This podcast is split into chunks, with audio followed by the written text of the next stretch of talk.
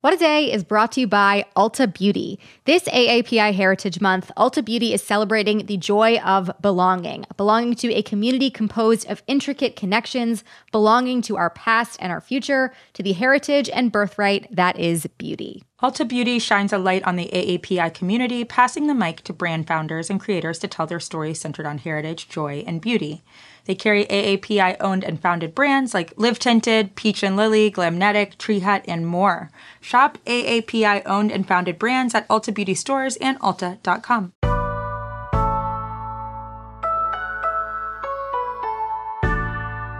It's Tuesday, March 8th. I'm Tre'vell Anderson. And I'm Josie Duffy Rice, and this is What a Day, the podcast that had to scrap our Pete Davidson claymation video concept when we learned Kanye West did it first. Okay, but ours is better.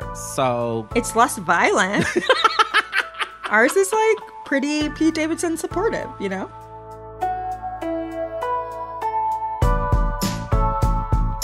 on today's show, the Supreme Court won't reinstate the conviction of Bill Cosby, plus the fight for a higher minimum wage in Hawaii, where the cost of living is the highest in the country. But first, a quick update on Russia's invasion of Ukraine.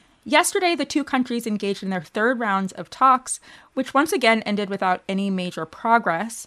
Though a Ukrainian official did say that there were, quote, small positive shifts regarding logistics of humanitarian corridors. Those are the safe passageways for Ukrainians who want to leave cities like Kiev or Kharkiv or who want to leave the country altogether. And it's a small but good sign since those corridors had become increasingly risky after the failure of a number of ceasefires that were negotiated to allow safe passage to civilians. Still, the talks did not result in the ultimate goal of ending the Russian invasion altogether. So, Josie, talk to us about what Russia is actually asking for during these talks. Yeah, so yesterday, a Russian official laid out their extreme demands for ending the invasion. So, the demands include that Ukraine stop its military activity, change its constitution so that they are prevented from joining both EU and NATO, and recognize Crimea as part of Russia. So, just some small casual asks from the Russian government. They also want Ukraine to declare two separatist areas of Ukraine as independent. Russia has also offered other tangential, some might say solutions. I would not say that. Many of which are unreasonable to say the least. For example, yesterday Russia presented their own evacuation plan for Ukrainians, suggesting that they could leave the country safely by just going into Russia or into Belarus, a Russian ally. Which does not seem to be a wise decision, but what do I know? I just feel like if a country is invading my country and I want to leave, I don't want to go to the country invading my country. Maybe not. Are there any other major updates about the experiences of Ukrainian residents on the ground right now? Yeah, Tre'vell, and as you can imagine, it's getting increasingly more terrifying for people in Ukraine. So, Russian shelling has become, quote, increasingly indiscriminate, according to the New York Times. This has put regular civilians at serious risk of being harmed or killed. Meanwhile, tens of thousands of people lack power, heat, water, medicine, and food making the situation more dire by the day. Many residents have reportedly not had anything to eat or drink in days. And meanwhile, the United Nations reported that at least 1.7 million Ukrainians are now refugees. Half of those our children. Wow. Now, what about the response from the United States and other allied countries? Any updates there? Yeah, so first, it looks like sanctions against Russia will get even more harsh in the near future. On Monday, Congress moved forward on a bipartisan effort to suspend trade with Russia. They also want to ban U.S. purchases of Russian oil and that would have a major effect on the Russian economy, of course, but it would also have major impacts stateside. Even the suggestion of such a move sent oil prices skyrocketing yesterday to over $119 a barrel, which is the highest price in 14 years. Average gas prices are now over $4 a gallon in the United States. Which no one likes paying more for gas, especially No. those of us who already had our gas over $4 a gallon, which means That's it's going true. up. Yeah. But now we want to focus on the story of one American who is stranded in Russia in circumstances that are pretty alarming. Over the weekend, the New York Times reported that WNBA star Brittney Griner was arrested in Russia after customs officials say they found vape cartridges containing hashish oil in her luggage at an airport near Moscow. Griner, for the sports challenged out there, is a two time Olympic gold medalist and seven time WNBA All Star with the Phoenix Mercury basketball team. The announcement of Griner's detainment came as the U.S. State Department updated an advisory on Saturday instructing U.S. citizens in Russia to leave the country immediately. The announcement cited the quote, potential for harassment against U.S. citizens by Russian government security officials. It's currently unclear how long Griner has been detained in Russia, but according to their customs service, the search of her belongings happened in February, raising the possibility that she's been in custody for a week. Griner is facing potential drug charges, which can carry a sentence of up to 10 years in prison in Russia. Again, she had some vape cartridges, and politicians have noted that Russia has a history of detaining U.S. citizens on trumped up charges. Yeah, it's a very outrageous situation, and I have some questions about Russia's accusations. I would not take them at face value. That's all I'm going to say. So I think uh, some of our listeners are probably wondering what was a star athlete for the WNBA even doing in Russia, especially during such a tense period. So can you tell us a little more about that? Yeah, so many WNBA players play for foreign teams during the offseason because when compared to their NBA counterparts, they're making significantly less. And according to the New York Times, the bulk of income for many WNBA players is not actually earned in the league. Now, many people have noted how Russia's anti LGBTQ stance might be further impacting Griner's detainment because she's gay and have suggested that she could become a negotiation point as the U.S continues to support Ukraine against Russia's invasion. Her wife Cherelle shared a message on Instagram Monday saying, quote, "My heart, our hearts are all skipping beats every day that goes by. There are no words to express this pain. We await the day to love on you as a family." Just devastating. So, moving to some domestic news today, workers in Hawaii are rallying at their state capitol to raise the state's minimum wage for the first time since 2018. Currently, Hawaii's minimum wage is $10.10 an hour, meaning that someone working full time can make as little as $21,000 a year. That's already pretty low by most standards, but it's especially low when you take into account that Hawaii has the highest cost of living in the nation. According to state officials, it takes almost $40,000 a year for a single childless adult to live comfortably. For a family of four with two adults, that number goes up to over $90,000. Yes, the math is not mathing, but there has been some progress towards raising Hawaii's minimum wage this year in the state legislature. Though many living wage advocates say it isn't fast enough to address workers who are in need right now. To learn more about Hawaii's need for a higher minimum wage and what organizers are doing on the ground, we have with us Christy McPherson. She is the lead community developer at the Hawaii Appleseed Center for Law and Economic Justice. Her organization is part of the Raise Up Hawaii campaign, which organized today's rally. Christy, welcome to What a Day. Thank you. Aloha, everyone. So let's start by giving listeners who aren't familiar with Hawaii some context. In the broader movement to raise the national minimum wage, the number we normally hear as a goal is $15 per hour, but living wage advocates in Hawaii are pushing for $18 an hour by 2026. So why is the number 18 and not some other number? Prior to the start of this legislative session, um, we were going by the figure that was given for the self sufficiency standard um, by the Department of Business and Economic Development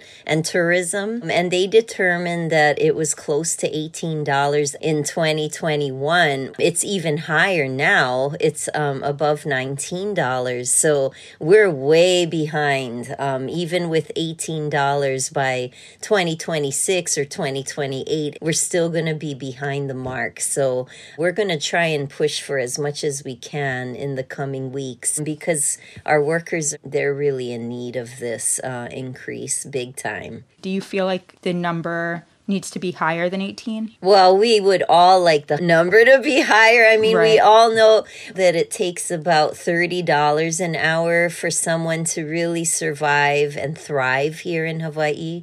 And so $18 is definitely not what we would consider a, a fair wage. But um, when you're working on advocacy and um, legislation, you have to be wise about what you're trying to ask for. So asking for 30 will probably get us nowhere at this right, point. Right. No, yeah, it's a process, of course. Yes. Now, you are in direct contact with workers who have been disadvantaged by the low minimum wage as part of your work. What are some of the stories that are hearing or have heard from folks that have made it clear to you that a living wage is needed? What we've been hearing from them has been really, really sad in terms of their lives that they're living right now. We met one security guard who works three jobs and um, has children, but doesn't even get to spend time with them because he's working 18 hours a day seven days a week. So he literally mm. has six hours a day to sleep,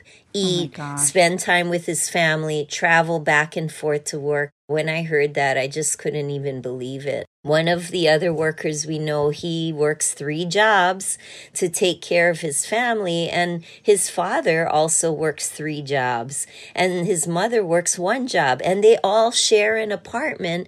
If you can imagine, it takes five jobs just for them to pay their rent and for their food.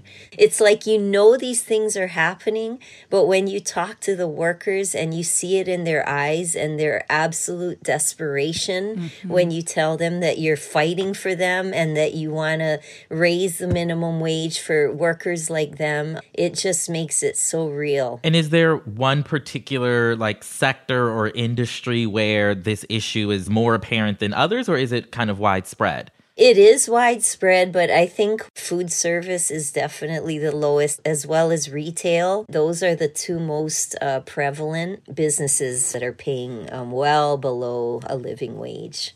So, Hawaii State Senate has already passed a bill that would raise the minimum wage to $18 an hour by 2026 but its House of Representatives is working on a slower bill that would raise the minimum wage to $18 an hour by 2030. I guess what is the argument for moving more slowly on this issue? Obviously, this needs to happen as soon as possible. Right. I think, you know, businesses have been putting a lot of pressure on these lawmakers, especially small business. I think they've been very determined to let the lawmakers know that they're struggling. And we do acknowledge that the pandemic has been very difficult for them, mm-hmm. um, but it's been more difficult for our workers. And so legislators tend to listen to business more than the people that they serve and their own constituents, which is really um, always been something that has really been a, a challenge here in Hawaii. Absolutely.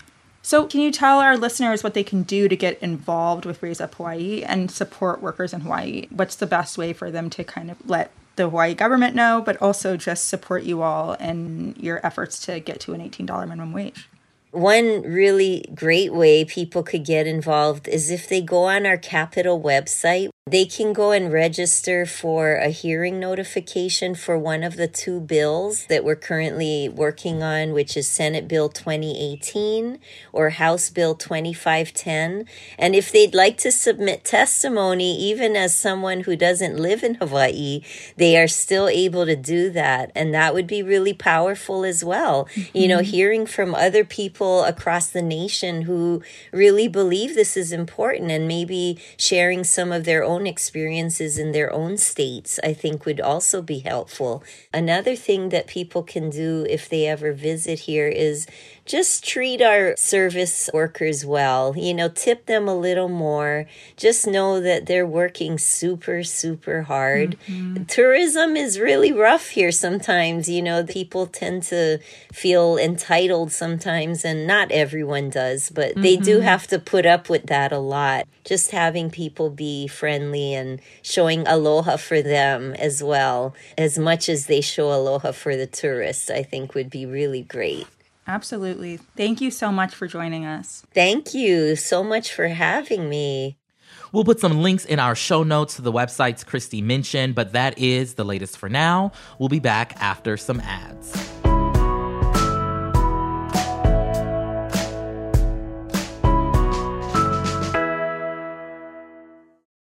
What a Day is brought to you by Bouqs. This Mother's Day, give mom her flowers. She absolutely deserves the best, and that's why you should send her farm fresh flowers from Bouqs. That's short for bouquets. Bouqs has modern designs and unique flowers you can't find anywhere else, and with 20% off, you can send some to mom, your wife, your auntie, even your granny, okay? Anyone who deserves flowers in your life. Mm-hmm. It doesn't have to be holiday specific. You get flowers, you're getting flowers, everyone's getting flowers. Go to Bouqs.com and use promo code WAD for 25% off. That is B O U Q S dot com, promo code WAD, Bouqs, promo code WAD. Let's wrap up with some headlines. Headlines.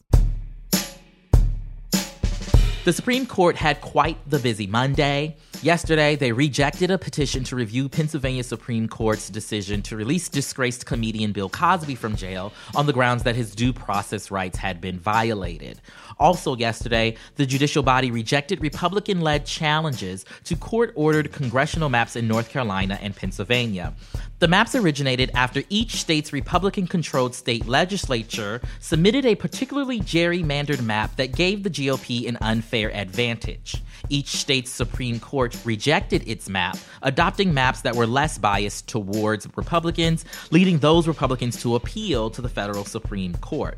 The decision of the court to not intervene in redistricting disputes in these battleground states could bode well for Democrats ahead of the 2022 midterm elections. Amid these rejections, our highest court did manage to actually rule on something. In Wooden v. U.S., the nine justices unanimously ruled that a man convicted of robbing multiple storage units in the same building on the same night was guilty of just one, quote, criminal episode under the Armed Career Criminals Act. That law precludes people who have been convicted of three or more serious felonies, quote, committed on occasions different from one another, from owning guns. It's a major victory for Wooden, who faced more than a dozen extra years in prison due to prosecutors' harshest possible interpretation of that law.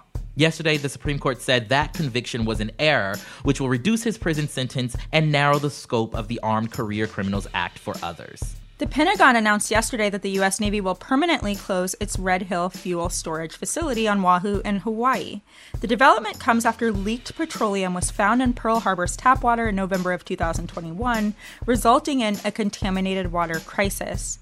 The contamination of the area's drinking water caused nearly 6,000 people in military housing at or near Joint Base Pearl Harbor Hickam to get sick, displacing 4,000 families in the process. Back in December, we heard from Mai Hall, a native Hawaiian resident in military housing who would get her water from the Red Hill well. Here she is describing her neighbors. A lot of my friends took pictures of their kids with blistered, bloody lips. Somebody went to the ER for chemical burns inside their mouth. Somebody's five month pregnant wife went to the ER for uncontrollable vomiting. And somebody's little infant was covered in a red rash from bathing in the water. Protesters and activists have been pushing for the closure of the facility for years, as known problems with Red Hill date as far back as 2014 when 27,000 gallons of jet fuel leaked from the facility. Defense Secretary Lloyd Austin issued a statement yesterday explaining that the Defense Department will work closely with Hawaii's Department of Health and the Environmental Protection Agency to safely defuel the Red Hill facility, a process that is expected to take about a year. And an action plan will be put in place, quote, no later than May 31st. Another tough break for the guys who drive the big cars that go honk honk. On Monday, the Biden administration proposed new policies that would require heavy duty trucks to reduce certain emissions over the next decade or so. The rule would require newer truck models reduce nitrogen dioxide emissions by 90% by 2031, while also further narrowing carbon dioxide emissions. The EPA says this is the first action of a three step clean trucks plan, which will roll out over the next three years. The proposal was just one of a handful of federal clean transportation transportation actions announced by Vice President Kamala Harris on Monday, alongside $5.5 billion towards state purchases of low or zero emission transit buses and $17 million toward replacing diesel school buses with electric ones. Because diesel is a known carcinogen, the EPA estimates by 2045 new limits will have helped prevent 2,100 premature deaths, 6,700 hospital admissions, and 18,000 cases of asthma in children. No estimate estimates, however, have been released on how many trucker tantrums the regulations will cause, but we'll confidently say at least three. Yeah, best case scenario. Uh, pause up, little wadsters. Lady Gaga announced the new tour schedule for her Chromatica Ball tour, which was originally set for 2020, back when the monsters were even littler. The tour will be honoring the original locations as well as adding a few additional cities to the Cross Continental Ball. We'd like to thank the Academy for snubbing Lady Gaga for an Oscar for her genre and logic defying turn in House of Gucci, reminding Gaga that in addition to sometimes acting, she's also a globally beloved pop star. The tour will take place starting in July across Europe before moving to North America, concluding at Dodger Stadium in Los Angeles in September. When Chromatica came out in 2020, fans saw Gaga collaborate with Elton John, Ariana Grande, and perhaps most notably, the Oreo cookie. We'll have to wait and see if the pink and green Chromatica Oreo, which was somehow real and not a COVID dream we all shared, will appear with Gaga on stage with her during her tour. In fact, someone will have to just tell me because I can't stay up late enough to go to concerts anymore. you know what? I haven't been to a concert in a minute. I'm I not going to see Lady Gaga, but I'm glad she's put acting on hold for a minute. We love to see it. Uh, We love to see it. Just till, you know, give it a year, babes. Give it a year. and those are the headlines. That's all for today. If you like the show, make sure you subscribe, leave a review, help retire Lady Gaga from acting, and tell your friends to listen. And if you are into reading and not just the growing list of trucker woes like me, What a Day is also a nightly newsletter, so check it out and subscribe at crooked.com slash subscribe. I'm Josie Duffy Rice. I'm Tre'vell Anderson. And, who, wants, to buy a claymation Pete Davidson? It's going for $10,000. High price, okay? It's handmade. There's really only one audience for it, and it's Kanye West, and he has money, so, you know. He's got plenty of money, okay? Kanye, just call us. We'll make it happen.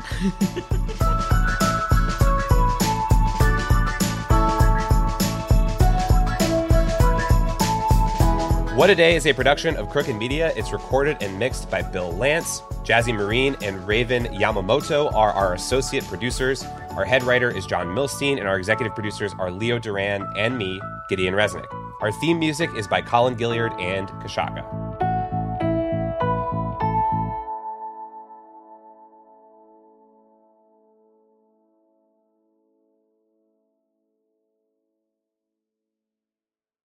As a chef and a restaurant owner, I'm as meticulous about my cookware as I am about my ingredients. That's why I love Made in Cookware. Each pan they make isn't just designed to perform, it's crafted to last. As a mom, I love that I can trust Made in. It's made from the world's finest materials, so I can feel good about what I'm feeding my family.